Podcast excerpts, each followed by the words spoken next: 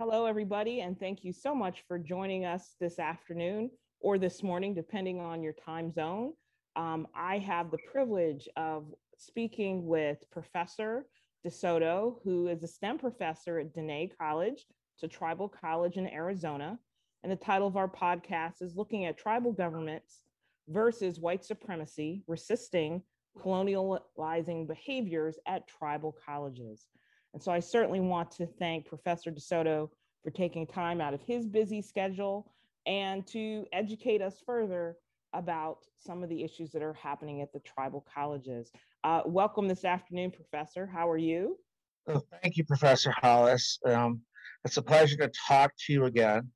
And um, you have been very helpful um, to Diné College and the Navajo Nation in helping us deal with the issue we're going to talk about right now. So Great. thank you. Thank you so me. much. And just to get everybody warmed up, can you tell us a little bit about yourself and your career and how it brought you to Diné College? Well, currently I'm um, the ranking professor of STEM at Diné College, and I'm president of the Faculty Association, and I'm chair of the Promotion and Ranking Committee.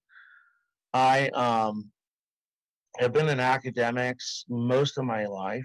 I have an MD in medicine and a PhD in pharmacogenetics from Howard University, and then a doctorate in national security and intelligence from Henley Putnam University in California. And so um, I've been in academics um, most of my life um, within either medicine or STEM. I did spend um, several years in operations for the Central Intelligence Agency. And so I've been, I've had a um, pleasure of working um, with different communities, especially the African American and their histor- and the historically black colleges and universities. Um, I myself, I grew up very poor.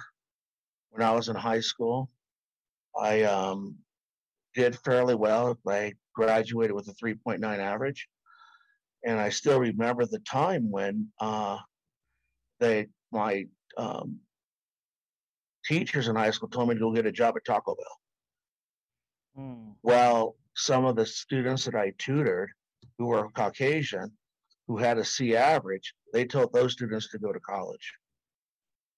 And that happened to my other friends who were African American or um, Hispanic. Personally, I am um, Hopi Indian on my mother's side and Sephardic Jewish on my father's side. Um, one of the reasons I came to the Southwest to work at Diné College is I saw it as an opportunity to work with individuals who had a similar culture that I grew up with. And my ancestors, um, in addition to being from the Southwest for the last 40,000 years, um, on my father's side, Sephardic Jews um, immigrated to this area um, to escape the Inquisition in Mexico and Spain um, prior to the existence of the, the, United States government. And so all of this coalesced Uh, to bring me to Diné College. That plus I had some bad experiences working at predominantly white colleges in my in the past, which made me then go to the historically black colleges where I was treated a lot better. And so now I'm here at Diné College.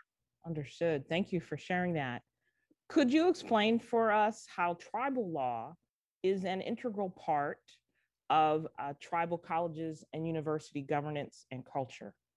Well, unlike other colleges, the indigenous respect all people, regardless of social class or sex. And in fact, the Navajo Nation and most indigenous colleges and most indigenous tribes are actually matriarchal and not patriarchal.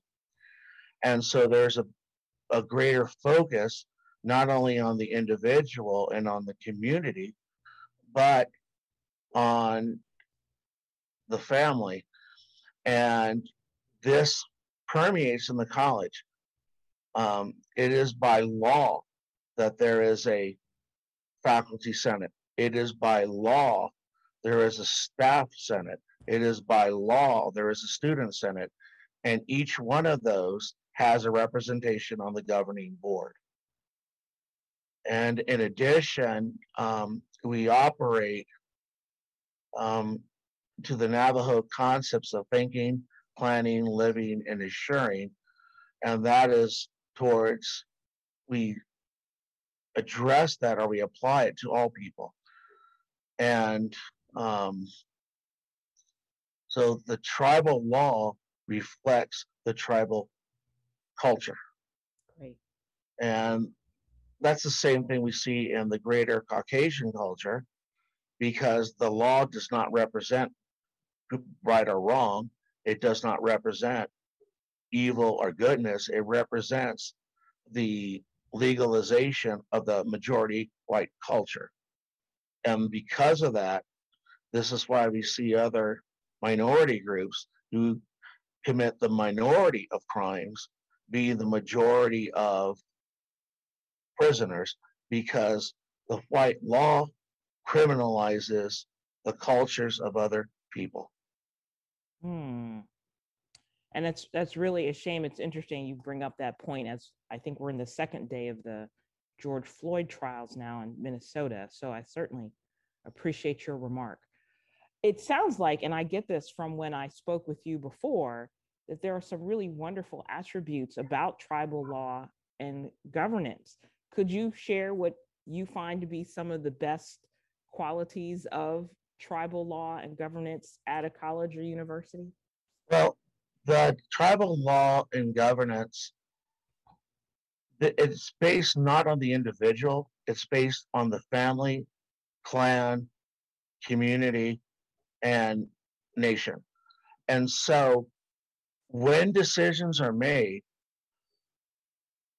the question is not what's best for you oneself what is best for my family what is best for our clan what is best for the tribal nation.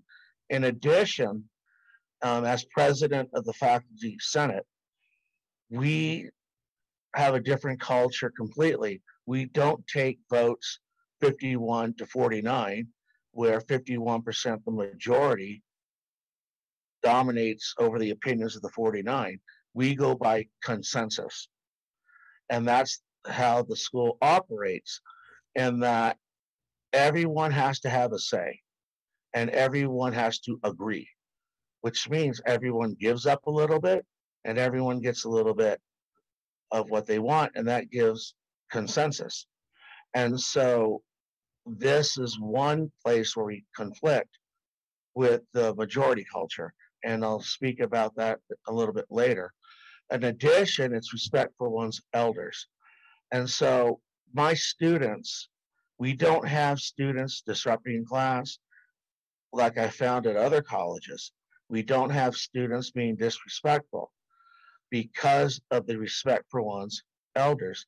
So though everyone has a say, the final decision is usually given by the elders of the group after they get the, the consensus of everybody and they'll just say everyone says this so let's do this. Is that okay with everyone? And that type of matter. So though the elders have the most influence we still maintain consensus. And so we see this even at the markets on the nation where the elders are given respect Mm-hmm. and again, we'll see later how this conflicts with the majority population culture. Wow. Okay. So, so in such a situation where if you don't get to consensus, you keep working until you do. Is that what you're saying? In most cases, unless it's an emergency situation Mm-hmm. where it's we need a response immediately, then what'll happen is is that instead of the entire group, the elders of the group will get together. Okay. And because it's easier to get consensus with a smaller group. And so then they will um, try to reach consensus among the smaller group of elders. And if still we can't get consensus, and I haven't seen this happen before, but it theoretically can, then it'll probably go to the most respected person who has the content knowledge for whatever the issue is. Okay, that makes sense. And because that person is respected, because they're an elder, it will be assumed that his decision or her decision is in the best interest of everyone involved. And again, this is actually a matriarchal society. And so most of the decision makers are actually female, though it's not sexist in, in the sense that there's also male decision makers. But property rights and family decisions are usually made by the female, not the male. Understood. So how does this tribal law and these expectations, how are they infused in, say, student services, advising, or career services? Could you Well- provide us an example from a student services perspective? Sure. So we think of thinking, planning, living, and assuring. Those are the four principles of, of, of the Navajo Nation. And so one thing is they want to study their own language, history, and culture. What happened in the past is that where children at the Navajo Nation, Zuni, Apache, and Ute and other neighboring tribes, children were taken away from their parents at a young age in the past.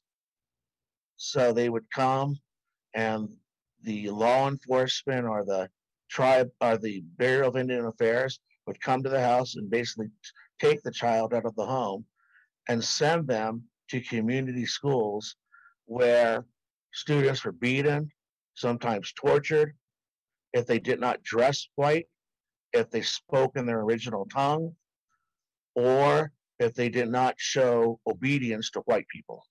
Is this what we talked about before? And I'm going to put it in quotes, normal schools, Yes, we call that the normal schools, which would be the white schools. the white. And school here, what they were, it was actually run by the Bureau of Indian Affairs. And it went according not only to their culture, but it went a step further by students actually getting beaten, starved. And this just happened dec- a few decades ago. Wow. And so Diné College, which is the oldest tribal college in the country, this was developed so that the Navajo and the adjoining tribes could take a hold of their own culture, uh, be able to dress like their ancestors dressed, be able to speak like their ancestors speak, spoke, be able to respect their elders, be able to raise the children according to their values. And the other part of the white supremacy was, which we know, um, was the introducing of Christianity based on Jesus is white. Mhm. And if you're not white, you're evil. And it got so bad that in Shiprock, at the turn of the century, they nailed Navajo to the cross on the main road going to Farmington for not respecting Jesus Christ. And so that's an atrocity that happened here. That's not in our history books, but it's within the memory of our tribes over here. So if you did not want to pray to Jesus, who of course we know was darker skinned and had darker hair because he was from the Middle East, where Africa and Asia intersect, that if you did not follow that, there was a problem. And they actually nailed Navajo men, women, and children to crosses here on the reservation. I did not know that. Um, I'm a bit slack jawed at that, and and I appreciate your sharing that history. If I may ask a follow up, would you say then that tribal colleges are in response or an overt resistance to the normal schools and the attempt to take away indigenous culture? So that's Yes. the basis and the mission of tribal colleges. Yes, absolutely. Wow. And so can you discuss something that we, you and I have discussed previously. So when you, in this current day, so Diné College is set up, I believe there's, is it 37 tribal colleges? I believe. Yeah, I think there's about 37. We're the oldest, Mhm. and um, we are currently working on graduate programs. And because of COVID, we're considering a medical school, physician assistant, and a law school so that we can take care of ourselves. I remember in COVID, um, it was actually um, Diné College, which had the initial papers on um, how what was causing COVID, how to treat COVID. That all came out of indigenous research. Oh, However, it was glossed over in the United States because we're not white, therefore we must be stupid, and therefore it was ignored. But it went, it went um, very well in Europe and Asia that they looked at our research a lot. Okay. Well, we were ignored in our own country, and um, so um, our college itself, we want to maintain our the culture, and we want to also um, be alike um, to what's happening also to the discrimination that's happened against the historically black colleges. Mhm. Now, we initially were the first ones to speak out against COVID, and because we saw what was happening in our researchers, the governor of New Mexico said this would be an existential threat because the Navajo, and I won't go into the biology, and other indigenous tribes were, us uh, because of their biology, were especially susceptible to COVID. And so we had a 500% increase in the death rate from COVID compared to the Caucasians. And we were asking and begging for money. Mhm. And what happened was, as usually happens, the Trump administration and our government funneled the money to Harvard University, Stanford University, to the predominantly white and wealthy colleges. Mhm. And tho- those colleges got the money automatically. We had to apply for it and got it several months later, um, when, when the pandemic was on the downside. And the same thing happened to our brother and sister historically black colleges. They also were pushed to the side and got their monies later also, even though African Americans also have a higher death rate. Sure. Wow. Um, I appreciate you sharing all of that. It certainly gives me pause, and I will re- go back and listen to the recording. It does make me wonder. So, what happens when faculty come from the outside to tribal colleges, whether they're Black faculty or white faculty or Latino faculty? So, you now have faculty coming from the outside into your culture. How does that work out? Um, Well, usually, um, and from, um, I, I, hard, I don't know how to explain this, but we haven't ha- had any um, problems with African American or Latino faculty. They seem to assimilate well into um, the culture here.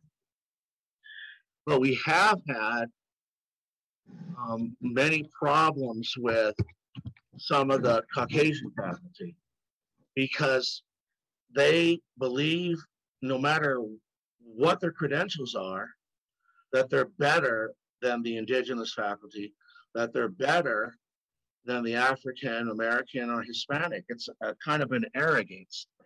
And so they frequently will have an assistant professor who has maybe published two papers in their life and just graduated and they'll be Caucasian, they will talk down to a full professor who's indigenous, who's published 200 papers. And they will interrupt them while they're speaking. And that's two problems. That's two major problems here because we, it goes against the principle of one, respecting your elders because the- our average age of our full professors is over 60. hmm And so we'll have a 20 something assistant professor pop down to them because they think they're better than them. And that's one problem. The second is we already know in academics that women get treated like second class citizens.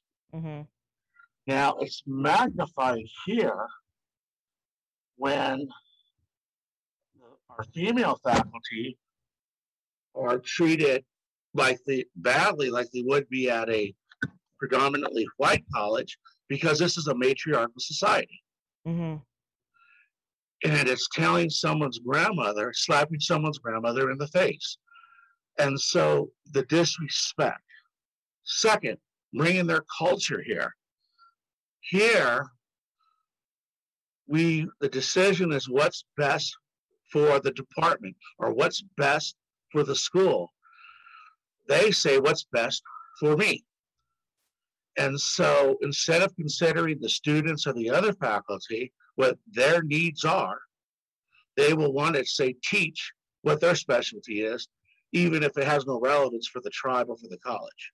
Hmm third hmm is they want to bring their culture here. And so they will try, they did, but it didn't work out, is they'll tell the students, you know, if you're one minute late, you, you're gonna fail the test, or you're gonna do this, or you're going, you're not gonna have a chance to make it up, or we're gonna take ten points. We don't do that because we assume here that if you're late to class, it's because you live far away or be or be or because there was traffic, because our students on average live an hour away from class. So they got to drive to class. Okay. And so all of these things add up. And then within the faculty senate, we try to go by consensus. And the white faculty would try to bring in Robert's Rules of Order and which is and then try to filibuster if they didn't like what the majority of the faculty were, were reaching consensus on. And so they would start to filibuster and not let anyone talk. Well, that violates our culture. Everyone has the right to speak. Right. Second is we have our own rules that got our Senate, but they would try to bring that, you know, Robert's Rules of Order. Well, we're not British. Okay. Right. And we do not believe that two people can pigeonhole a, a, a discussion. And so they would do that. And then it would get worse. They would then be abusive. And so when people said this isn't how we do things, they would start the personal attack. So we had one incident where our African American brother was called a monkey. We had another one where, in order to get away from the argument, they said they would tell uh, a Navajo that, "Why are you discussing this anyways? You smell." Those type of things, and this goes on to the, um, you know, uh, your next question, which I'll, I'll allow you, for the sake of the audience, to know where we're going. How does this hurt the faculty? And it sounds like quite a disruption. And in fact, you and I have talked about how these seem like colonizing and imperialist behaviors to come from the outside and impose their own cultures onto a well-established uh, process of governance that's grounded in tribal law. So we're, uh, how does these disruptions hurt the faculty, the mission, the operations, and do you have an example of such? First and foremost, it hurts the students. We have um, had incidents where a faculty member would, for instance, most I, um, and I- without getting into too much specifics, you know, we, uh, most of our old faculty here historically had been involved with um, environmental studies. And most of our STEM faculty has been Caucasian. The reason is, is because it was hard to find indigenous faculty in STEM. Mm-hmm. And one of the reasons are that STEM has always been considered a white male prerogative. And so, whether you're in high school or college, only white males tended to be pushed into STEM. That, in the addition that in the up to the 1970s, um, some schools still did not admit people of color. Right. We didn't have this history of having qualified STEM or biomedical people. So the school, by necessity, STEM alone had to have a majority had a majority white faculty. But again, their focus was on their own little research or their own teaching, say the environment or on insects. But what the Navajo Nation needed, we needed engineers, we needed doctors, we needed nurses. Mm-hmm. We didn't need that many people who are concerned about the environment, though that is important. We needed to be more diverse. Mm-hmm. And so they opposed that based on their own interest. And so when we started moving forward with new programs like biomedical and medical schools and law schools, these faculty wanted to preserve their own interest. Okay. And so what they did was the first thing they tried to do is work on our students by telling the students, you know, we're considering graduate school here. However, I don't think you guys are prepared enough. And and we even had one faculty member said that the indigenous were genetically inferior during the class. Oh no. So then what happens to a faculty member who is so disrespectful of the culture and the people? Well, that's the other issue. They take advantage of colonialism of the indigenous. The indigenous are very forgiving. And because and because of what happened in the past, where mining interest would fire people at random if you if you if if it was an unhealthy mine, if they were paying you below minimum wage, you would get fired. We have very strong labor protection. And this goes to um, to the culture now that our system we don't have tenure but if you're a faculty member your job is actually more secure than another college where they have tenure because you're not going to get fired because of the response to what happened in the past to the Navajo Nation. And second is part of the Navajo culture is to give special protection for those who are mentally deficient or, mo- or those who are different. And so if we have, say, a person who's transgender and they, it's a male who dresses as a female, it's it's a non-issue for us. Uh, it's basically this is who they are, and you know, and and they should be allowed to live the life as who they are. And so when people start acting up, the first impression are, is, well, if this person is saying racially charged words, then maybe they were discriminated in the past. So they, they always get the benefit of the doubt. Hmm.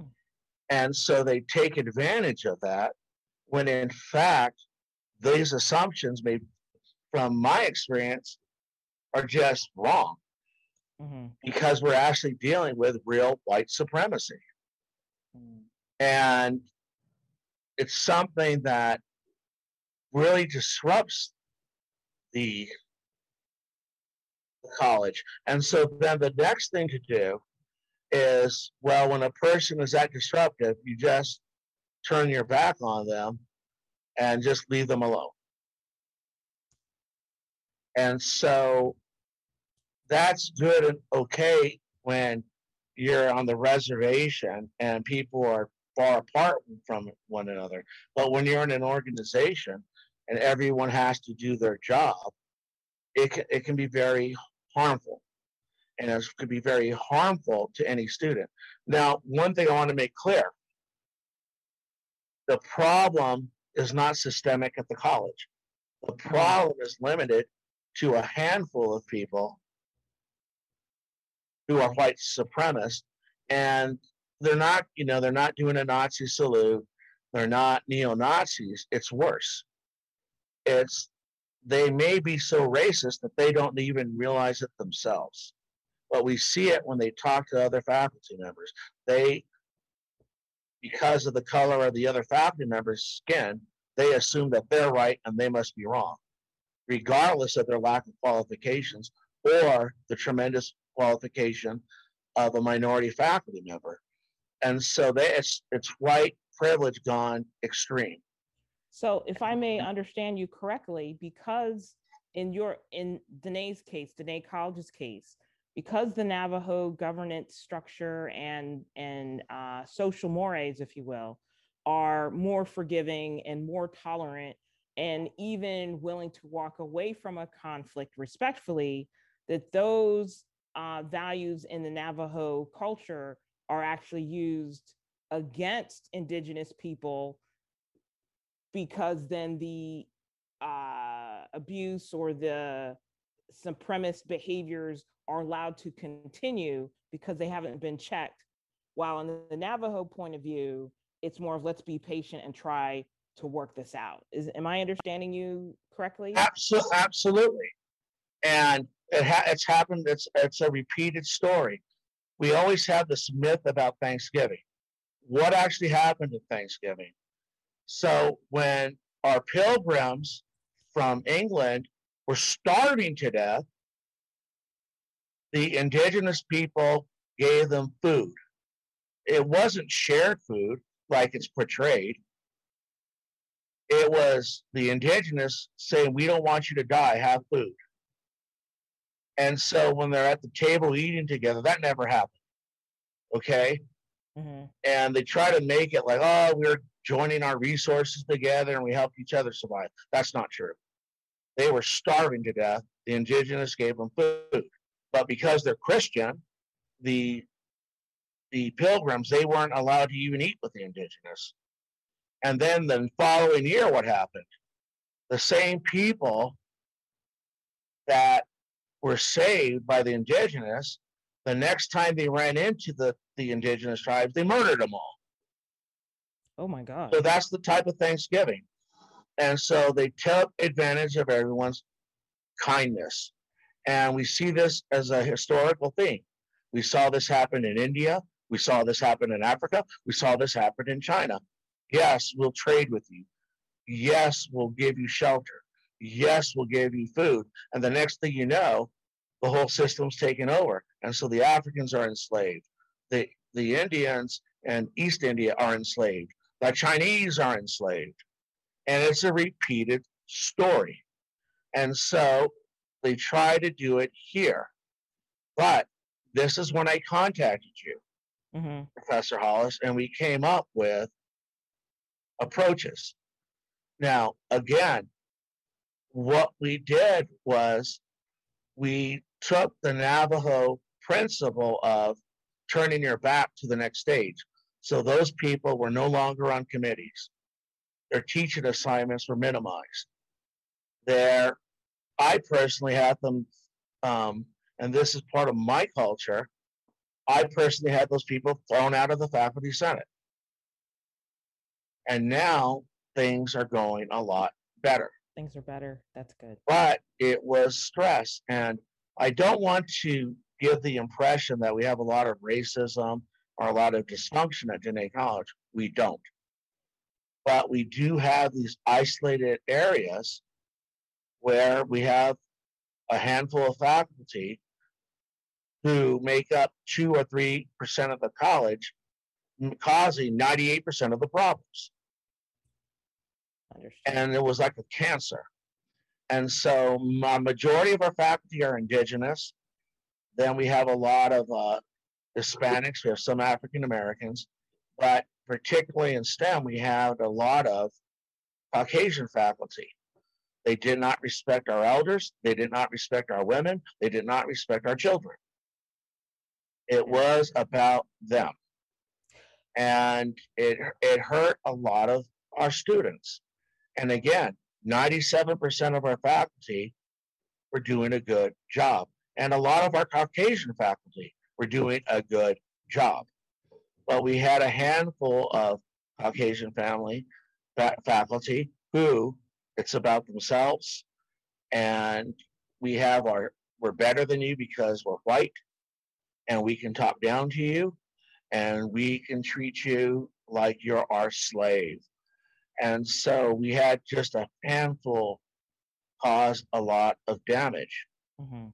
And so again, the majority of faculty are good. I mean, what we have to do because it's a community approach, a lot of our students, one third of our students do not have electricity at their house. One third of our students do not have running water. And so certainly they don't have a car. So for my classes, I would actually go drive an hour to pick up some of my students and bring them to class. Mhm. Of course, I'm one person, but a lot of our faculty, white included, would do that. We go pick up our students. Again, we would then ask for student services, they do it too. And so we it's a community effort. It's not about the community, it's not about us. But when three or four or five people don't do that, they can cause a lot of damage. A lot of problems. And imagine we, if you have a class where you have a faculty member, he looks at the students as animals and he fails 49 out of 50 people. That just hurt 49 people, Sure. but that was only one person doing it. And if everyone else does their job, we still hurt 49 people, one person. And in fact, that actually did happen. Mhm. We had you- one faculty member Mhm. for one semester he failed the all 50 students. Second semester he passed one or two. Oh my He was not terminated because of this concept of forgiveness, this concept of let's see why he's doing this. Mhm. And then he did it again. And they wanted to forgive him a third time. But I spoke up and I said, no. I said, these people are not following our rules. They do not believe what we are doing. They are taking advantage of our culture. And so that one person was let go.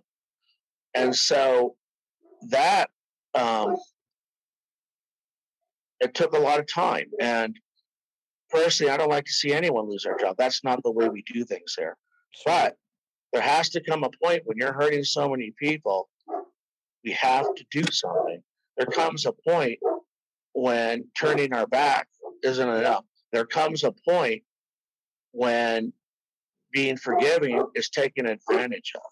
Sure. And it, it and it's again just a few people in key positions at any college. If they are are malignant, they can disrupt the whole college. Even when 97% of the rest of the faculty, the rest of the staff, they could be content experts. They could be living saints. Mhm. Those handful of people can still do a lot of damage. If I may, uh, Professor de Soto, what message would you give to people, whether they're faculty or staff, who are considering employment at a tribal college? Well, tribal college, um, people are respected, and we um, do not look negatively at diversity. We just see that as part of the human condition.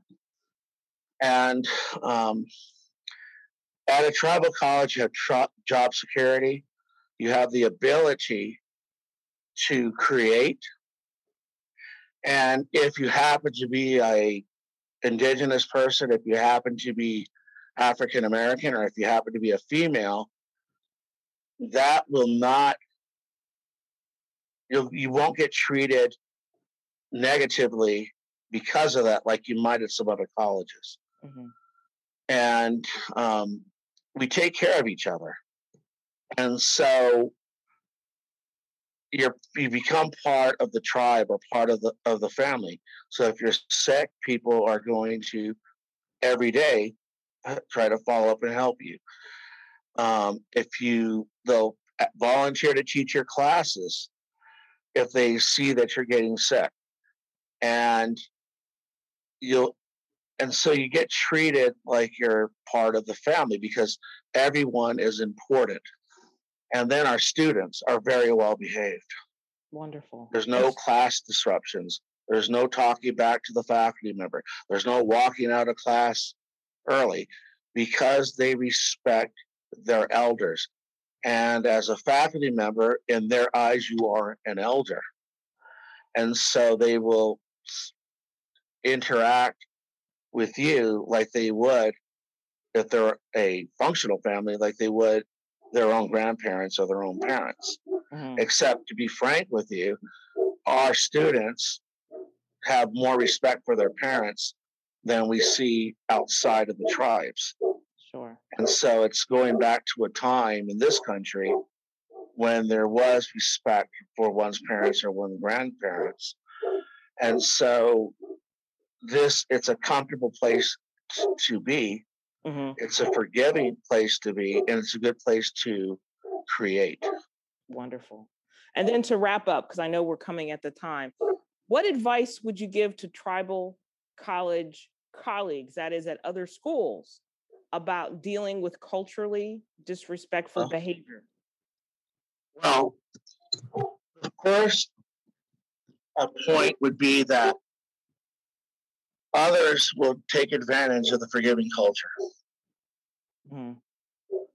That's number one. Um, number two is that we have to understand that white supremacy is real and that there is this sense of superiority that they'll have towards non whites. And often it's so ingrained that the person doing it is not aware of it. And so I would say caution during hiring to make sure that that individual is going to respect their elders, that's going to respect their colleagues, that they're going to respect their students. Mm-hmm. And I would say this, I'd give the same advice to the historically black colleges and universities. Mm-hmm. And to any college where you're considered a minority and when you're looked down upon because of your skin color, where you're looked down upon because you have a different culture. And, you know, the culture that we have here from the indigenous nations goes back 40,000 years. Wow. The culture that the African colleges have goes back 10,000 years. The cultures of white supremacy goes back only 500 years. And so the truth is, we talk about our technological superiority in the United States. We're the majority culture, but there is a cultural deficit. Mm-hmm. Because whether we're talking about Africa, whether we're, we're talking about the indigenous nations, whether we're talking about the Chinese, our culture was thriving thousands of years before the predominant white culture. Mm-hmm. When we had civilizations, and we still see the ruins out here that are thousands of years old mm. from the original inhabitants when we had science, when we had our history, the Northern Europeans were running around naked or in sheepskins in Northern Europe. Mm-hmm.